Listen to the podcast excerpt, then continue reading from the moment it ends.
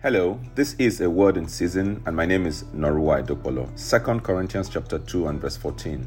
But thanks be to God who in Christ always leads us in triumphal procession, and through us spreads the fragrance of the knowledge of Him everywhere. Another translation says, I am grateful that God always makes it possible for Christ to lead us to victory.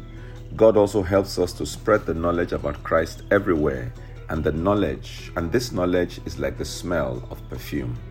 Over the past few days, the Spirit of the Lord has been press, passing across to us a simple yet fundamental truth that in Christ Jesus we are on the winning side, we are victorious.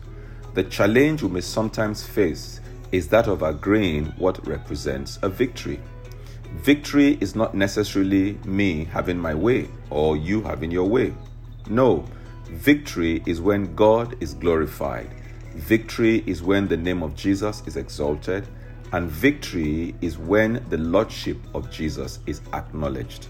If the above is true, then wisdom dictates that, you that you first need to establish the will of God then align your will to His will.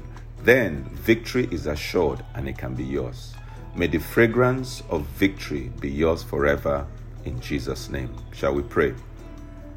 I'm reminded of the words of an old gospel song. It says, We are victorious. Yes, we are victorious. Glory be to God who has given us the victory. Make this song your confession throughout this day and watch the Lord turn things around for you in Jesus' name. Amen.